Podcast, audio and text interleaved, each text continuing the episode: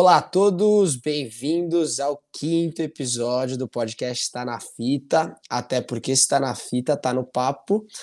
Eu sou o Dude Guimarães, idealizador do podcast, e estou com os meus parceiros de sempre, Carol Castilho.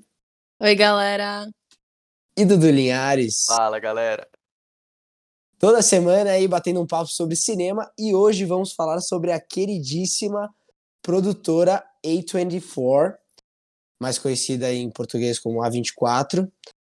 Para quem não sabe, galera, a A24 é uma produtora, hoje produtora e distribuidora também, norte-americana do cinema independente, de filmes independentes. Ela foi criada em 2012 pelo Daniel Katz, David Frankel e o John Hodges, em, é, focando ali um pouco na, no cinema independente. É, e começando aqui, gente, Queria perguntar para vocês, é, quando é que foi a primeira vez que vocês tiveram assim um contato com a A24? Até porque a gente, às vezes, quando tá vendo um filme, a gente não sabe, né, por, quem, por onde foi feito, quem tá distribuindo, qual é a empresa que tá por trás, né? E hoje, você vendo um filme, quando aparece o logo da A24, a gente já fica ali até um pouco ansioso, porque tem muitos filmes bons, né? E quando é que vocês tiveram esse primeiro contato? Carolzinha? É, então, isso que eu ia falar. A primeira vez que eu tive contato, nem, nem passou pela minha cabeça o que, que era a, a A24, tipo, eu nem me liguei nisso. É, foi com um filme chamado The Bling Ring, de 2013, é, estrelando aí Emma Watson e vários jovens atores e atrizes que não, não são tão conhecidos, eu diria. Da Sofia Coppola, é, né? É, Sofia Coppola. E é um filme que fala sobre. É uma história, é baseado numa história real, por mais incrível que pareça. Fala sobre uma turma aí de amigos do.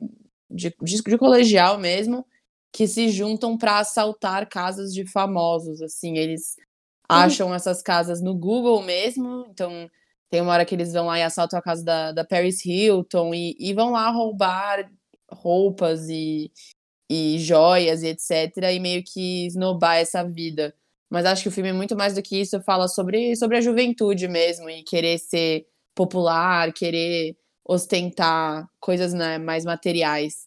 Então, esse filme foi um filme que eu gostei muito na época. Eu tava até discutindo com o pessoal aqui antes de começar o episódio. Que é um filme que faz tempo que eu não vejo, mas eu acho que se eu visse hoje, hoje de novo não teria o mesmo impacto. Assim, eu acho que eu gostava muito. Sei lá, eu era tinha 14 anos, acho que era aquele filminho de, sabe, bobeira que para passar o tempo. Mas uhum. é um uhum. filme bom, assim, é um filme que eu considero ok hoje em dia. Mas esse foi o primeiro contato que eu tive com a, com a Not, Nota 3 estrelas e meia no Letterboxd. É, acho que, acho que Ou hoje 3. eu daria, acho que eu daria umas 3,5, 3,5. O filme, o filme em si é estruturalmente bem bom, mas mas é. O primeiro filme que eu lembro de ter visto foi o Ex Machina. Eu não, eu acho que eu não associei a produtora, nem sabia o que era na época, provavelmente. Mas é pelo excesso, né? Você começa. Acho que foram filmes que foram entrando na moda, sabe? Eram filmes bastante falados. Acho que esse movimento deve ter começado a partir de 2015, 2016, que uhum. começaram a ser lançados. O Ex Machina, eu lembro que bombou, foi um filme que foi bem cultuado na época, a galera falou muito bem. E foi o primeiro filme que eu lembro de ter visto da 24, mas não associei à produtora. E depois, provavelmente, Quarto de Jack, que daí eu já vi no cinema. E uhum. acho que talvez seja a primeira vez que eu lembro de ver o nome da produtora e falar, ah, estou vendo um vídeo da 24.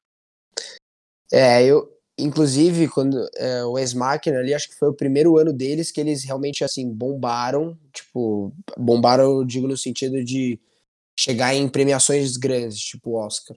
Eles uhum. ganharam o Oscar de efeitos visuais. É, ganharam o Oscar de melhor documentário com da Amy Winehouse no mesmo ano. E ganharam efeitos visuais em cima de Mad Max. Exatamente. Never forget. Nossa senhora, exatamente. exatamente, produções bilionárias aí.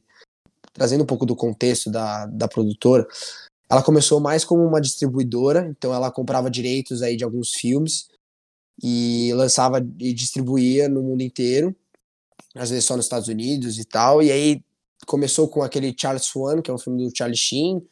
beleza, tal, e eles tiveram mais visual, é, visibilidade quando eles distribuíram o filme Spring Breakers, que é aquele filme com a Vanessa Hudgens, é, o James, James Franco, Franco.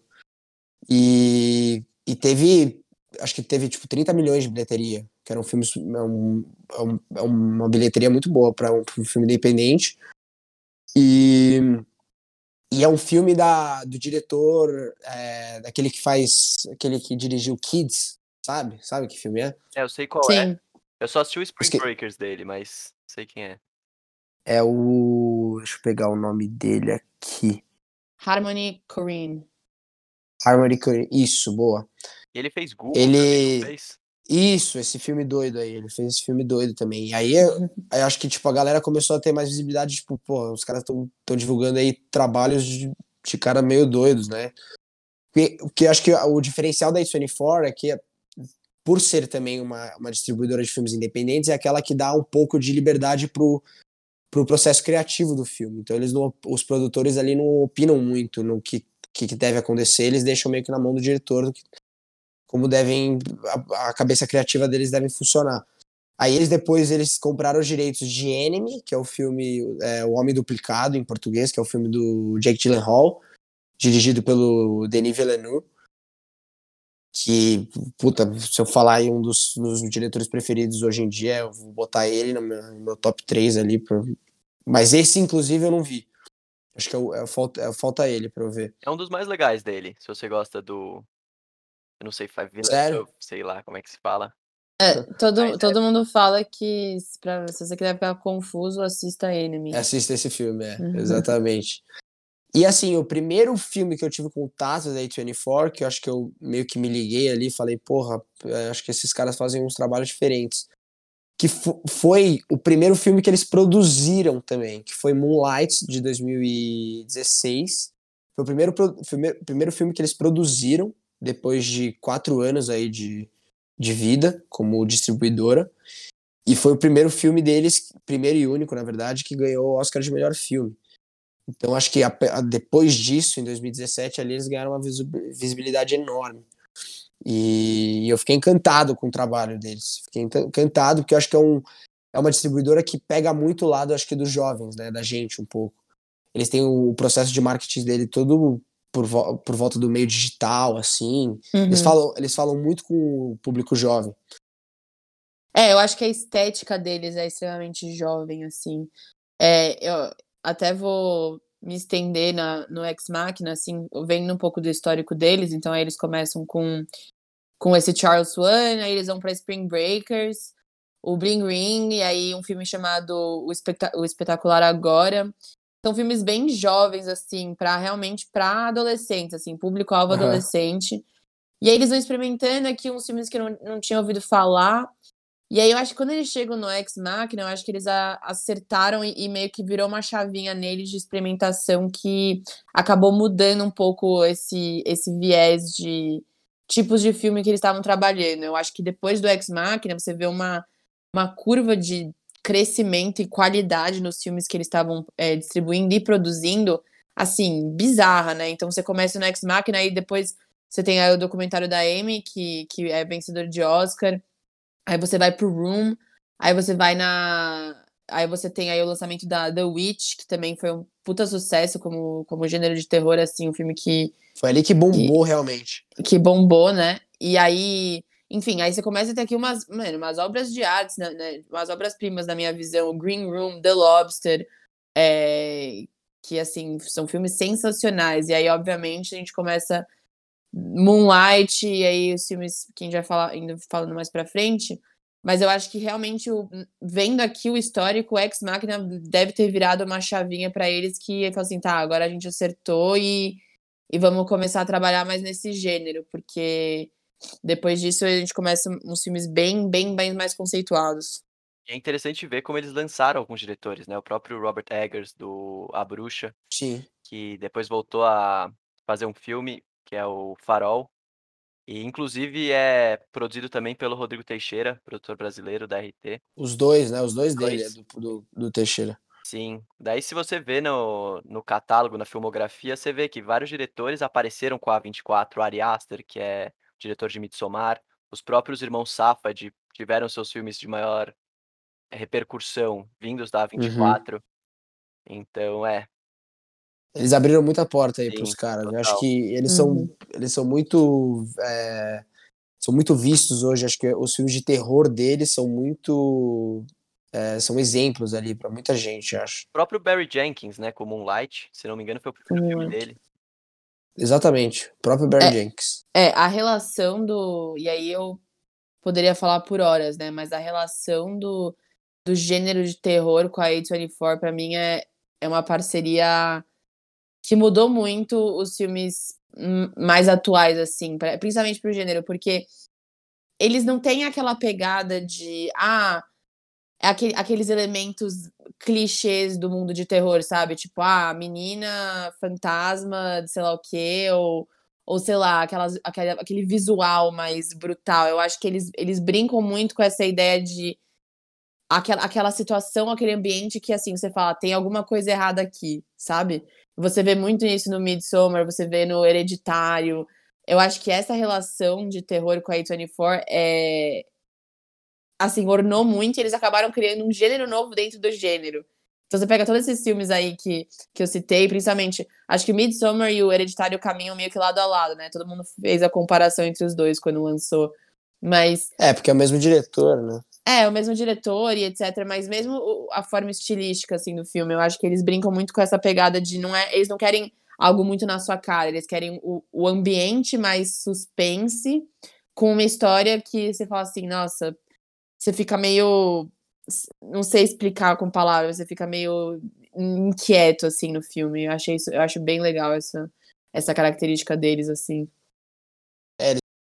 Mas até no começo ali, acho que 2000 e, o filme é de 2013, se não me engano. Uhum. É aquele filme do Tom Hardy, Loki, que é um filme que você passa uma hora e meia dentro de um carro, literalmente. Tipo, literalmente é. o, é o Tom Hardy no telefone. Então eles meio que, tipo, eles não. Eu acho que eles não estão nem aí, assim, meio que pensando. Óbvio que tudo que você, você quer. Se você quer distribuir, você quer produzir, você quer vender. Mas acho que eles também pensam mais no lado artístico e no lado de, tipo, você tá fazendo isso, eu vou deixar tudo na tua mão e se se você acha que tem que vender ou não, aí o problema é teu. Uhum. Mas, porque, porra, imagina você botar, ter uma boa bilheteria de um filme que o cara realmente passa uma hora e meia dentro de um carro. Não é pra qualquer um, acredito eu. Mas eh, eu, não eu não acho que eles fogem tanto do comercial. Se você vê a maioria dos filmes dele, tem uma distribuição grande, tem uma pegada mais comercial, às vezes até um, um pouco escondidinha naquela atmosfera diferente.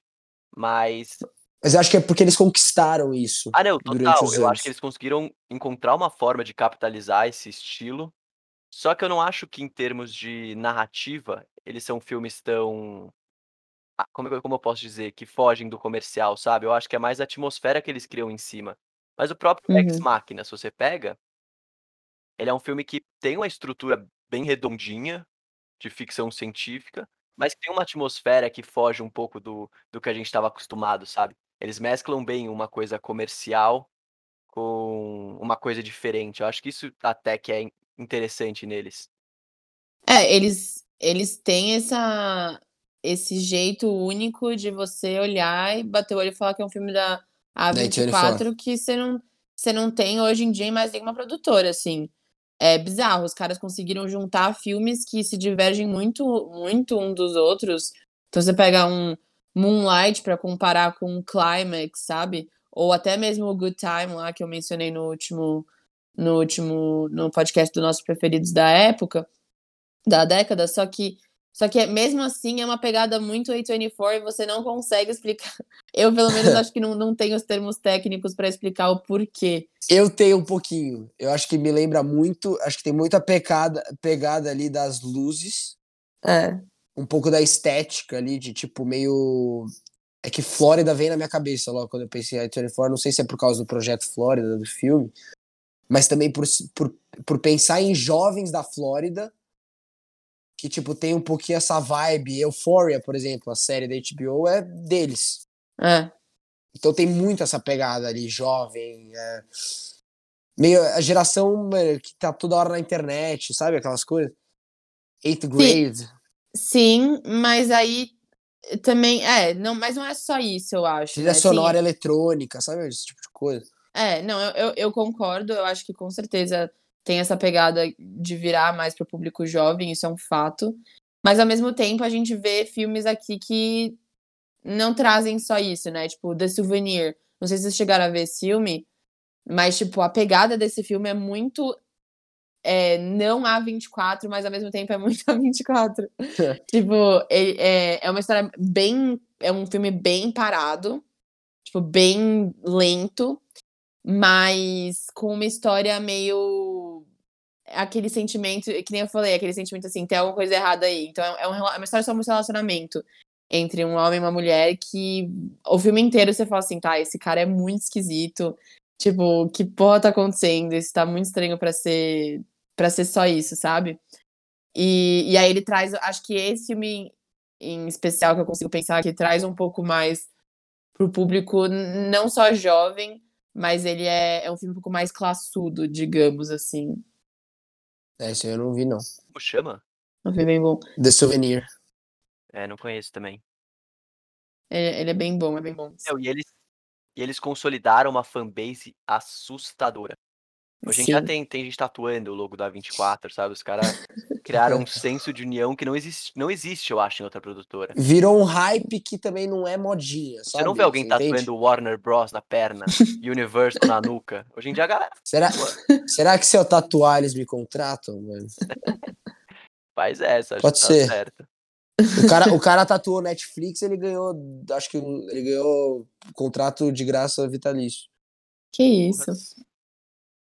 Aí sim, Top, Não, mas eu, eu prefiro trabalhar lá do que ganhar os filmes deles de graça. eu prefiro tatuar Amazon Prime.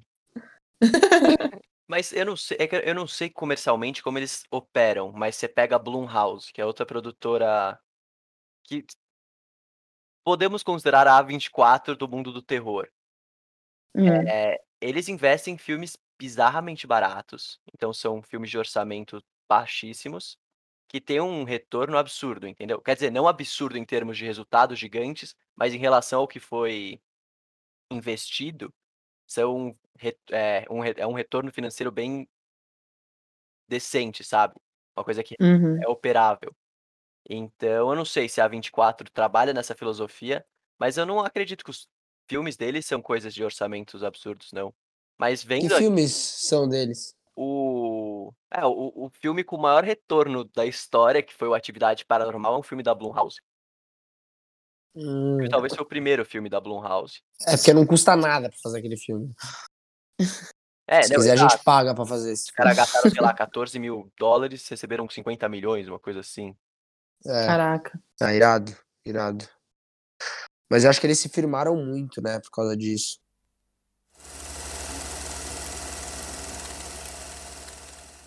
Carolzinha, qual que é, assim, pensando assim, você tem um filme favorito da A24? Bom, tenho. Você falou, né, já. Exato. Cara, os dois meus favoritos da década são aí da, São da A24. Que é o Good Verdade. Time e o, e o First Reformed.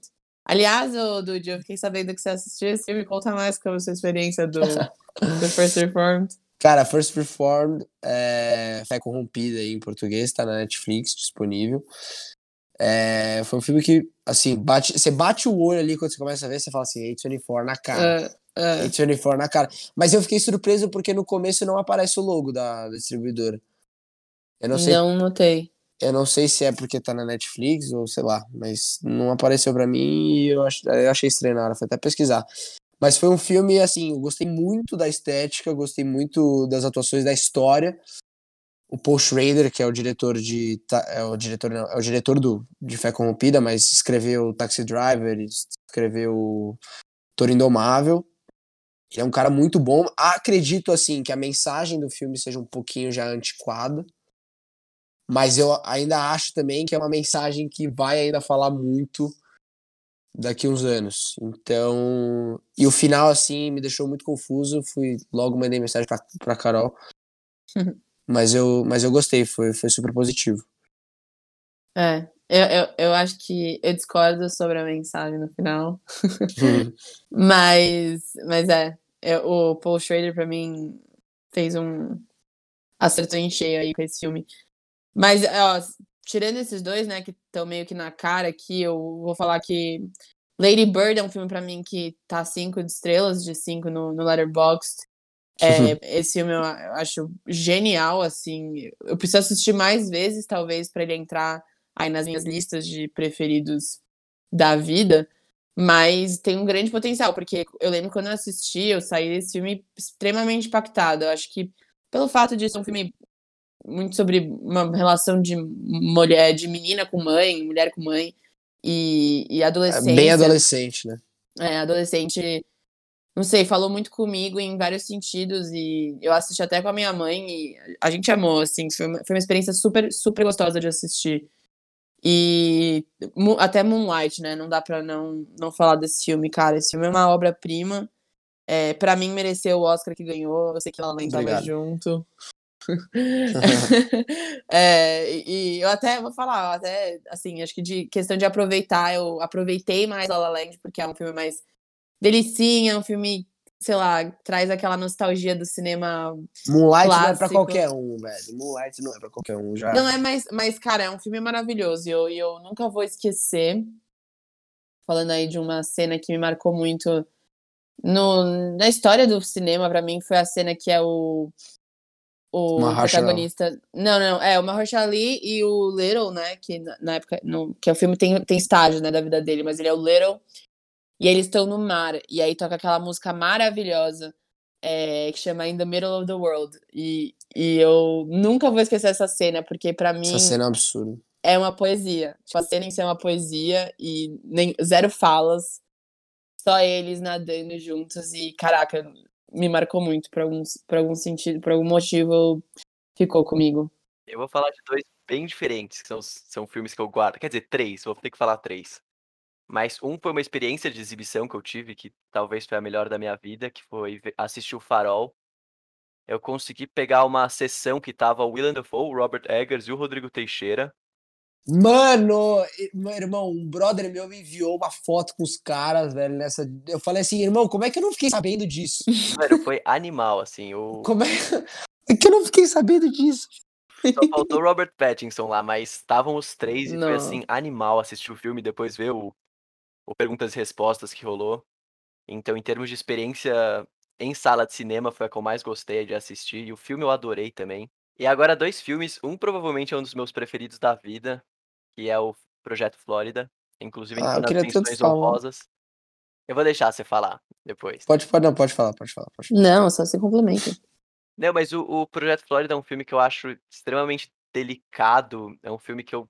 ele não é um filme delicado. A última coisa é que ele é um filme delicado, mas eu acho que ele, ele tem uma delicadeza escondida que acaba sendo muito aparente. Eu não sei nem como definir. É, até quando eu assisti, acho- me lembrou um conto de fadas, sabe? Um conto de fadas moderno, de por algum motivo. Então é um filme que eu adoro. E fala aí, mano. Eu queria, queria saber também por que você curte tanto. Cara, eu, eu não. Cara, eu juro por Deus, foi um filme assim que me passou uma sensação boa. Porque eu acho assim, eu acho que esse filme tem a cara da A24 também. Uhum. por, por essa coisa de cores e Flórida que eu falei no começo do, do podcast. E, e você tem a. Eu acho assim, eu me apaixonei pela Mooney, que é a prota, ela é a protagonista do incrível. filme, né? Aham. A menina tem, mano, 5 anos de idade, a menina. A menina podia ser, a menina podia ser indicada a Oscar, assim. Sim, total, total. Tipo, a, a menina tá um absurdo. Eu me apaixonei pela, pela personagem dela. E você tem a perspectiva dela no filme. Então, o Sean Baker, ele filma tudo, tudo como se você tivesse, ve- como se você tivesse a altura das Sim. crianças no filme. E a- é, aquela sacada lá dos brasileiros na Disney, achei do cacete. Muito boa. E é legal, né? Muito bom. Ele filma todo, todo aquele subúrbio fora da Disney, aquele, aquela Uma, uma realidade que a gente não conhece. Sim, tá? mas com umas grandes angulares, que parece, como é o que você falou, por ser da perspectiva da Moni, ele filma como se fossem castelos, sabe? Como se aquele fosse o reino dela. Então, é um filme que eu acho foda, assim. Tem o. Willem Dafoe também, com uma puta atuação. É e, é, e é outro filme aí que brinca com aquela, com aquela noção que eu falei de que o tempo todo a gente espera que vai dar cagada, né? Porque a gente tem aí uma mãe que, no mínimo, é não está pronta para ser mãe. É, e uma, e uma Super criança irresponsável. super irresponsável, e uma criança que, que gosta de se aventurar e é meio que assim, É criança. é criança. Então a gente. fica- Eu, eu pelo menos, fiquei o filme inteiro e falei assim: meu Deus, vai dar cagada, vai dar cagada, vai dar cagada. É, e não vou, eu não vou dar spoiler pra quem não assistiu, mas assistam, porque é. Ele, ele tem essa tensão por trás, que, que nem eu falei, é uma- eu acho que é uma, uma marca muito forte da A24. E é um filme que você sai do filme, você sai maravilhado, assim, pelo que você assistiu. Acho que é um filme meio natural, sabe? Quando, quando, não, Uhum. te, quando não, te, não te passa tanta coisa, mas no final te passa muita coisa. Uhum. E é um filme que vai ficar pra sempre, assim, na minha cabeça. Toda vez que tá passando na televisão, eu assisto. Eu, eu amo de paixão esse filme. que eles falou, é uma coisa muito natural. E eles conseguem fazer isso de um jeito que não fica monótono, sabe? Que fica, ah, tá. E você consegue se relacionar. Porque muita, muita parte do diálogo, até mesmo o Willem Dafoe, como o gerente lá do, do hotel que eles, que eles moram, é, é, é, um, é uma pessoa tão normal, sabe? É um personagem que, meu, poderia ser meu vizinho aqui do lado, sabe? É, e a forma que, que ele retrata é genial, porque é o William Dafoe sendo o William Dafoe, né? Aquele, aquela atuação muito específica e, assim, assertiva no, na vírgula. Aham. E os caras conseguiram fazer super bem. Inclusive, a gente tá aqui, eu tô aqui aberto no Letterboxd, eu queria, eu queria falar um pouquinho do, de uma, uma review de um cara que eu sigo, chamado Ítalo Passos, e ele escreveu aqui dois parágrafozinhos sobre o Projeto Flórida, e eu acho que é muito isso. É um filme tão rico que fica difícil de falar em poucas palavras. A trama navega entre a fantasia de um mundo infantil e a dureza da vida adulta. Um dos filmes que tem uma crítica social mais forte dos últimos anos, deixando exposto a elitização do sonho americano que afeta diretamente as fantasias infantis. Mooney, que é a protagonista, a criança, vive seu conto de fadas até que é obrigada a esbarrar prematuramente na vida adulta. Dos sorrisos à dor, à perda de amizades e família. O amadurecimento precoce deixando pelo caminho aquele mundo cor-de-rosa. Incrível. Qual é o nome dele? Ítalo Passos. Ítalo É, Passos. mas realmente é um Palmas. incrível. Incrível. Inclusive, É. eu vou, vou dar uma. é, sigam o Sean Baker, já que você falou de Letterboxd. O Sean É, ele tá, provavelmente é o diretor mais ativo do No Letterboxd. Letterboxd. E vale a pena seguir ele. Ele faz uns textos legais. Geralmente ele, ele, ele nunca vai falar mal de um filme, ele sempre vai prestigiar os colegas. Mas ele, Aham. ele posta umas coisas legais, vale a pena seguir. Não, pra quem não tem ideia do que a gente tá falando, a gente já mencionou muito o Letterboxd aqui. Mas se vocês gostam de cinema minimamente ou querem ter um, um lugar pra você guardar os filmes que você já assistiu, baixem Letterboxd, é o Instagram ou Facebook dos filmes. Vai ter um episódio só do Letterboxd, hein? É, eu acho que a gente tem que fazer um episódio só Vai Letterboxd. ter, que ser, vai ter que ter um episódio, não vai dar. Mas agora, Mas é- finalizando, finalizando com o último. Pronto. Inclusive de um dos dire... Inclusive de um dos diretores que talvez seja o, o que eu mais tenho vontade de assistir novos filmes atualmente. Eu adoro filmes de terror. E ele é um cara que faz coisas muito diferentes, que é o David Robert Mitchell. Ele dirigiu em 2015, se eu não me engano, o It Follows. Acho que é Círculo do Mal, Corrente do Mal em português. Uhum. Que é um filme super. É, é que. é- Eu parei no meio desse filme, velho. Não é- parei no meio, não porque eu não gostei, mas porque eu só caí no sono e eu esqueci de rever. É, é legal, vale a pena. Ele, tra ele traz maneiras diferentes de abordar o terror. Então, nesse, por exemplo, o demônio é, tran- é sexualmente transmissível, sabe? Aham. Então, um filme legal, só que eu, não, eu acho que não é da 24, Qual que é? em 2018 ele dirigiu um filme que chama Under the Silver Lake, que tá na Amazon Prime, pra quem quiser ver. Se eu não me engano, a Amazon até comprou os direitos.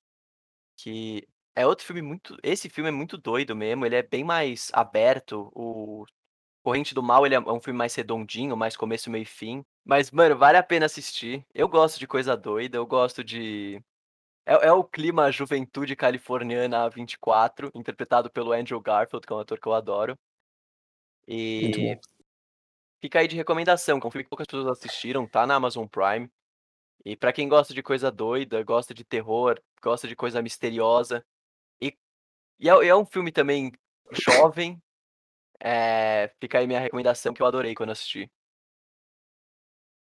É, bom, os meus filmes aqui já foram falados, que acho que é Projeto Flórida e Moonlight. Moonlight foi um filme que eu dei muito valor depois, de, depois tipo, da segunda vez que eu fui ver.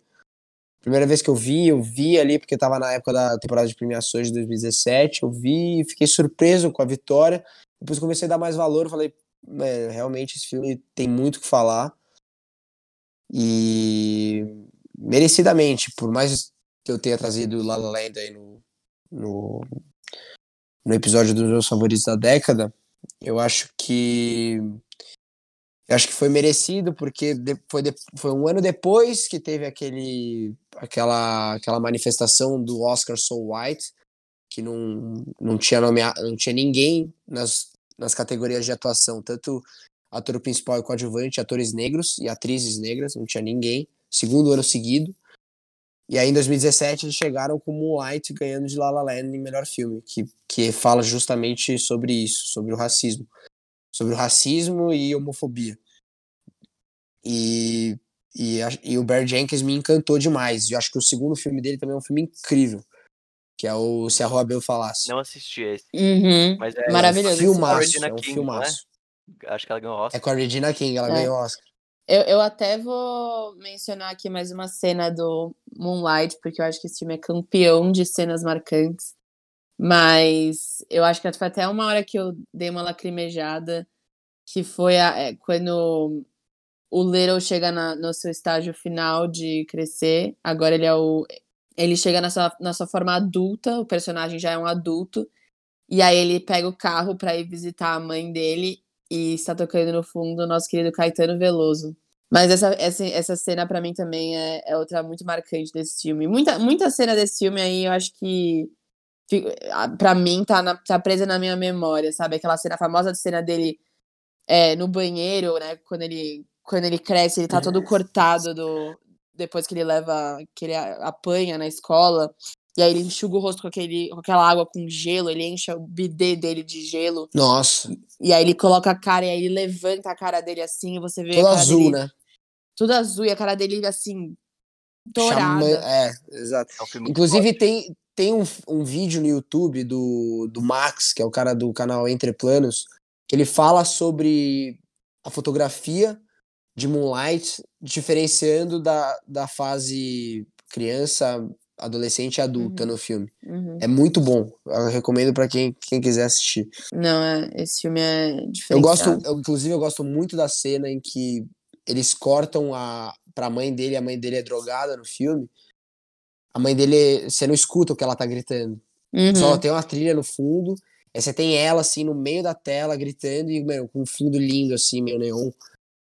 E aí depois corta pra ele pequeno, ouvindo e não querendo dizer nada. É um filme, acho que, muito pessoal. E... Muito pessoal. E é E acho que também não é pra porque qualquer um. Eu não sei como um filme consegue ser tão estilizado e tão realista ao mesmo tempo, igual Moonlight é. É. Ótimo ponto, é verdade. Inclusive, o Barry Jenkins, ele, ele repete a, dupla, a, a parceria dele, que é o mesmo diretor de fotografia, e que é o... Deixa eu pegar aqui, o James Laxton. Ele também faz a Se a Rua Bill Falasse, acho que assim, é uma dupla, são, são dois caras que trabalhando junto dá, super certo. Eu vou até. Agora que a gente tava discutindo aqui, eu parei pra refletir um pouco. Mas é, é bom o talento que a, que a A24 tem de, de conseguir contratar é, jovens atores bons, né? Porque a gente vê aí. eu- uma coisa que me irrita muito em filme é quando eu, a criança, ator ou atriz, é. Juro, tá lá pra ser bonitinha. Porque a atuação é aquela bosta. Mas, meu, você vê aqui, você pega os filmes deles. é, primeiro que o The Room, né, estourou o, o Jacob Tremblay, que é o menino que faz o, o filho. Aí você vai pra Eighth Grade, que tem uma. Mano, acho que a melhor atuação de criança, assim, que eu vi nos filmes mais recentes. Cara, a menina é bizarramente talentosa. Aí você vai pra. Não sou tão fã desse Pra- filme. A Brooklyn Prince.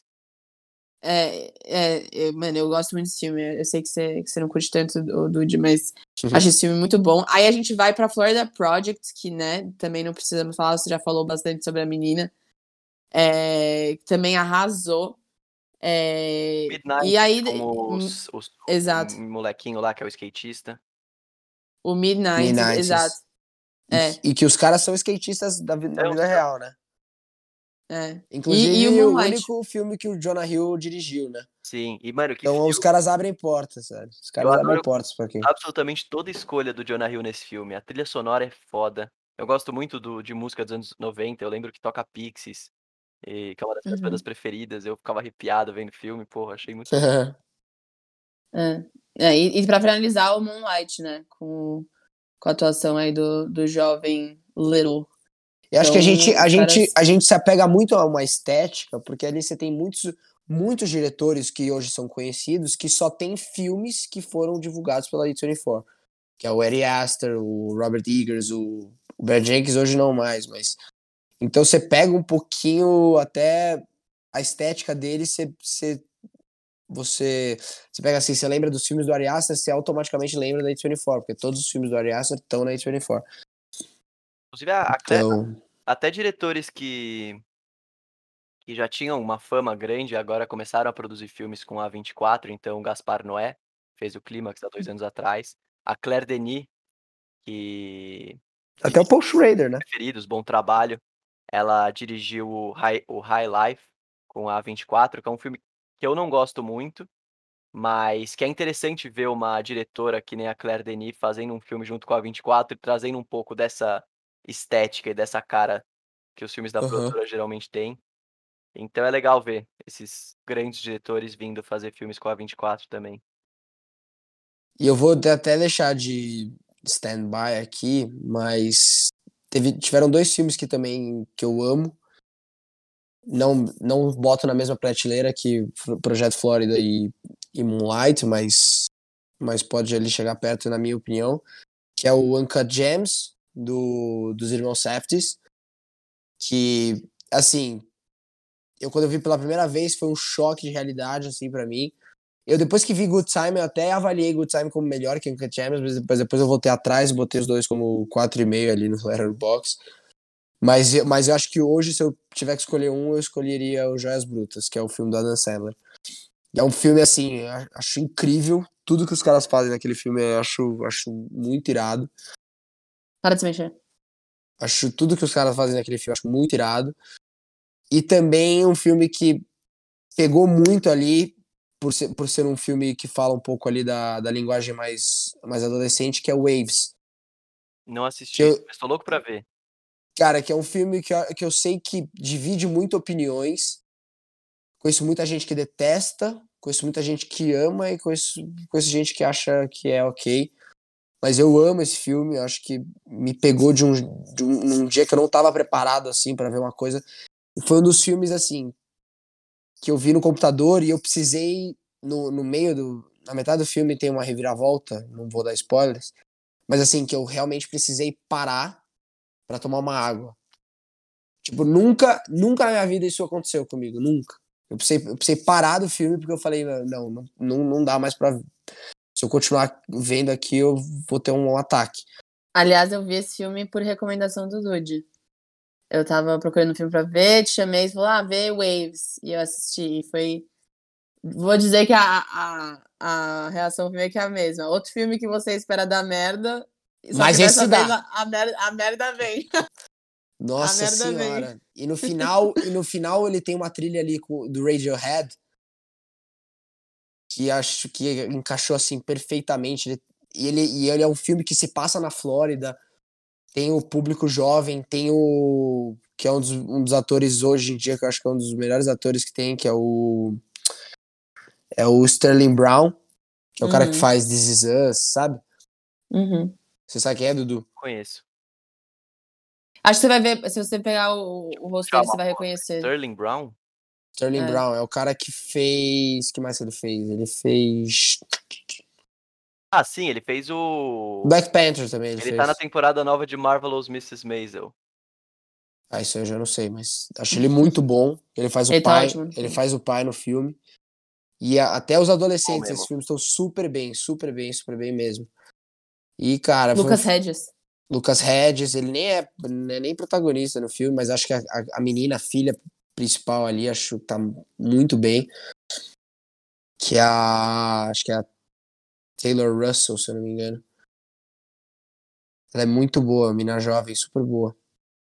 E, velho, foi um filme que eu não, não vou dar muito spoiler, porque eu acho que quanto menos você souber, melhor. E para quem quer ter fortes emoções aí durante o filme, assiste. Eu vou falar de mais um filme aqui que é, entra aí numa, numa listinha aí de um dos filmes que mais me impactaram. E até me arrependi de não ter trazido ele até como menção honrosa nos meus preferidos. Mas eu vou falar do, do Climax. Porque esse filme é o filme Nossa, que tem que muito... preguiça pra ver esse filme, velho. Cara, ó, eu vou falar, eu vou falar uma coisa pra vocês. Esse filme eu não consigo recomendar pra muita gente. A primeira e única vez que eu recomendei esse filme pra uma amiga, ela não me perdoou até hoje.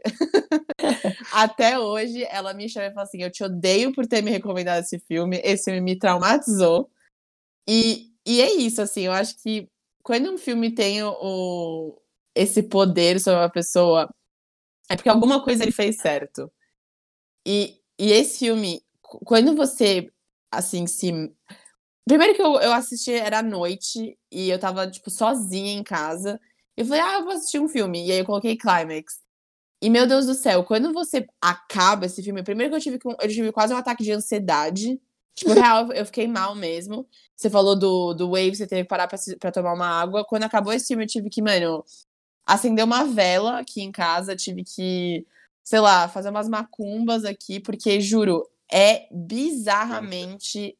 Ele causa um pânico em você. Você, você viu, o, o Dudu? Não? Assisti no cinema. Foi outro, foi outro filme que eu adorei assistir, assim, numa sala de cinema que realmente fiquei sem ar, tá ligado? E a, a, a, trilha sonora desse filme, eu, eu comparo muito com a trilha sonora de Good Time. É aquele meio techno. Nossa, a trilha sonora de Good constante. Time é uma obra-prima, velho. Sim. E esse filme eu, me, me parece muito, assim, aquele techno meio, uma música eletrônica constante no fundo, assim, que mexe com você, mexe seu coração. Eu não vou recomendar esse filme porque eu não quero pôr responsabilidade em quem for assistir e, e traumatizar que nem a minha amiga se traumatizou. Mas se você quer se aventurar, sabendo que esse filme pode sim causar alguns ataques de pânico, assista Climax. É uma puta experiência cinemática que vale a pena. É, do, é de quem? Do Gaspar Noé? É. Gaspar Noé. Do É Gaspar lógico, Noé. cara louco. Bate, bate um pingo esse cara. Eu, eu, foi o único filme dele que eu assisti, pra ser bem sincero. E é um diretor que eu tenho um pouco de preguiça. Eu não sei de onde vem essa preguiça, sendo que eu adorei Climax. Uhum. E eu queria ver outras coisas, mas é, tem, algum, tem alguma força, assim, que me impede de ver coisas novas. É igual ele, é igual filmes do. daquele dinamarquês lá também, o. O Wittenberg. Não, o outro. Ah, o Lars von Trier. Lars von Trier. Hum. É, o- é, essa então, eu pegada, assim. movimento- É, Yorgos Lanthimos, Lars von Trier, Gaspar Noé são diretores que sempre, tipo, eu acho que eu preciso estar num dia mais calmo, sabe? Mais tranquilo pra assistir. Porque, sei lá, se eu tô num É. dia merda, eu não vou querer acabar meu dia assistindo, sei lá, a casa que Jack construiu, É, entendeu? então. Por falar, por falar em Orgos, deixa eu te perguntar, vocês já viram aquele filme dele com a Nicole Kidman? Que eu tá na minha lista pra ver há muito tempo, que é da A24? Killing of a Sacred Deer? Isso. Já, já vi. Bom? Não vi. É, não é, meu- não é meu favorito, assim, não... Acho que o melhor dele é a favorita, né? não é, Eu vou não sei, não... sim, porque foi o único que eu vi também. Ah, não, mentira, eu assisti o Lagosta. é. Eu não gosto de Lagosta e gosto de a favorita. É, entre os dois, eu acho que a favorita é mais legal mesmo. É porque a É. favorita já é estúdio grande, acho que ele já queria atingir outro público É. ali também. Eu gostei da favorita. Cara, eu, eu achei, assim, beleza, é um, é um, filme bom, assim, mas nada pra... nada que me marcou tanto. E aí até falar, porque agora indo para um outro assunto da A24, que eu acho que a A24 ela tem muitos filmes assim que, que você pode ali dizer de tipo melhores do ano. Nos últimos 3, 4 anos, algum filme da A24 vai estar na lista, assim, de tipo os 20 melhores do ano, vai ter algum lá. E e assim, é uma, por ser uma produtora e uma distribuidora de filmes independentes, assim, ela não é uma Netflix, ela não é uma Warner, ela não é uma Universal, não tem tanto dinheiro para algumas coisas. Então, às vezes, em temporadas de premiações, a gente tem que, os caras têm que escolher tipo um filme para poder tipo investir no marketing para pensar em alguma pensar em algumas categorias. Então, é, um- teve o Moonlight ali, os caras foram muito bem. que antes até nem ia, não estava indo muito para algumas premiações, mas no Oscar fez história. E aí, os, os, anos passando, eles têm que escolher um. E aí, por exemplo, no ano de 2019, que eu acho que foi um dos melhores anos deles, você teve ali The Farewell, você teve The Lighthouse, você teve é, Midsommar, uh, Uncut Gems e alguns outros. Tipo, só teve um desses filmes que foi indicado para melhor fotografia, que foi o Farol. E aí você sente falta de uns filmes assim, numas, nas categorias às, às vezes principais. Se vocês pudessem, então, escolher um filme da A24 para recomendar pro público, considerando que vamos supor que o público não assistiu nenhum filme da A24 até hoje, o que eu sei que é, vamos... obviamente, longe da realidade. Vamos então conversar, porque assim, você já recomendou Good Time, já recomendou Fé Corrompida no, nos seus favoritos da década, então a galera já sabe. Então recomenda outro. Eu vou, eu vou, eu, tem um filme que eu esqueci de falar, que eu, que eu gostaria de ter esse momento, porque tem no Netflix. E é um filme que eu acho incrível, que é o Swiss Army Man, com o Daniel Radcliffe e com o Paul Dano. Tem na Netflix? Que... É, eu acho que é da Netflix também. E é um filme divertido, assim, eu, eu gosto. Também é uma bizarrice só, mas que eu acho que é umas coisas bem interessantes. Mas não é minha recomendação, só quis. Só quis... Bom, eu falei, eu falei tanto de Projeto Flórida, acho que só da, acho que só da gente comentar aqui, a galera já tem que ter a vontade de assistir. Mas eu vou recomendar Waves, então. Recomendar Waves, porque eu sei que é um filme que pouca gente viu. É que agora eu tô vendo a lista, falei, ah, vou dar uma olhada na lista para tentar achar uma recomendação, e tá difícil, mano, porque então, tem filmes que eu gosto muito, que eu adoraria recomendar. É. Mas como, eu, eu, eu, vou ir na, na onda do Dude. Já, acho que já falamos de outros filmes aqui no episódio, então eu vou falar uma última recomendação, um filme que eu ainda não falei, que é um que chama Green Room, que é um filme num cenário punk muito doido, que, que uma galera vai fazer um show de punk e eles começam a ser perseguidos por neonazistas, que é um filme super divertido Tem o Patrick também. Stewart. É, é, é, é ótimo, assim, é um filme que eu gosto muito. Ele, ele tem uma pegada meio gore também. Mas é, o, é, fica aí minha recomendação, porque eu não ele falei é dele é terror meio suspense, não é? Ele não chega muito bem a ser suspense. terror. Ele é. Meio é. Ele é, ele, é, ele é um suspense gore, assim. É um thrillerzinho. Ele é bem. Como é que fala? Qual que é a palavra? Putz, esqueci. Ah, mas ele é um, ele é um thriller gore, assim, que. Uhum. De, de punk sendo perseguidos por neonazistas. Acho que essa sinopse é interessante. Dá pra. Dá, tem uma chance que vale a pena. É, eu acho que se eu tivesse que recomendar um, obviamente, tirando os meus favoritos que vocês já sabem, é, eu acho que por esse episódio ficou bem claro que eu sou muito fã da, da A24. Eu não vou recomendar Climax, por motivos que eu já citei. Então eu vou deixar minha recomendação para o Farewell. Porque é um filme que acho que é boa. fácil de gostar. Vocês vão ter uma, uma boa experiência com isso. Eu acho que a maioria aí, se você não tiver assistido, assista The Farewell. E aproveitem os streamings, porque tem muitos filmes bons que a gente falou aqui que tem nos serviços mais assinados. A Amazon tem o Under the Silver Lake que eu falei. Netflix tem os do tem o Joias Brutas. Amazon Prime tem, o, tem os terrores. Netflix também tem alguns. Então dá uma olhada aí que que dá para achar fácil muitos dos filmes que a gente falou. Vale a pena assistir. Total. Teleci o, o, o, streaming da Telecine tem muita coisa, vale a pena assinar também. Cara, é o, me, é o melhor, assim, do meu gosto, eu acho que é o melhor, melhor streaming de todos, é o da Telecine. Ah, pra filme, com Porque só tem filme, né? Não tem série. Sim. E acho que, porra, você tem ali uma pegada meio dos filmes clássicos, assim, eu adoro. É isso. Tô animada pra ver o que, que a, que a 24 vem aí. Acho que vai vir muita coisa boa. Esses caras com certeza é, estão já revolucionando o cinema moderno e vão continuar. Acho que o próximo filme grande deles é o The Green Knight, que é, o, é um filme protagonizado pelo Dev Patel, aquele menino que faz o Lion, Quem Quer Ser Milionário. E acho que vai ser acho que é a produção do ano dos caras, vai ser um puta filme.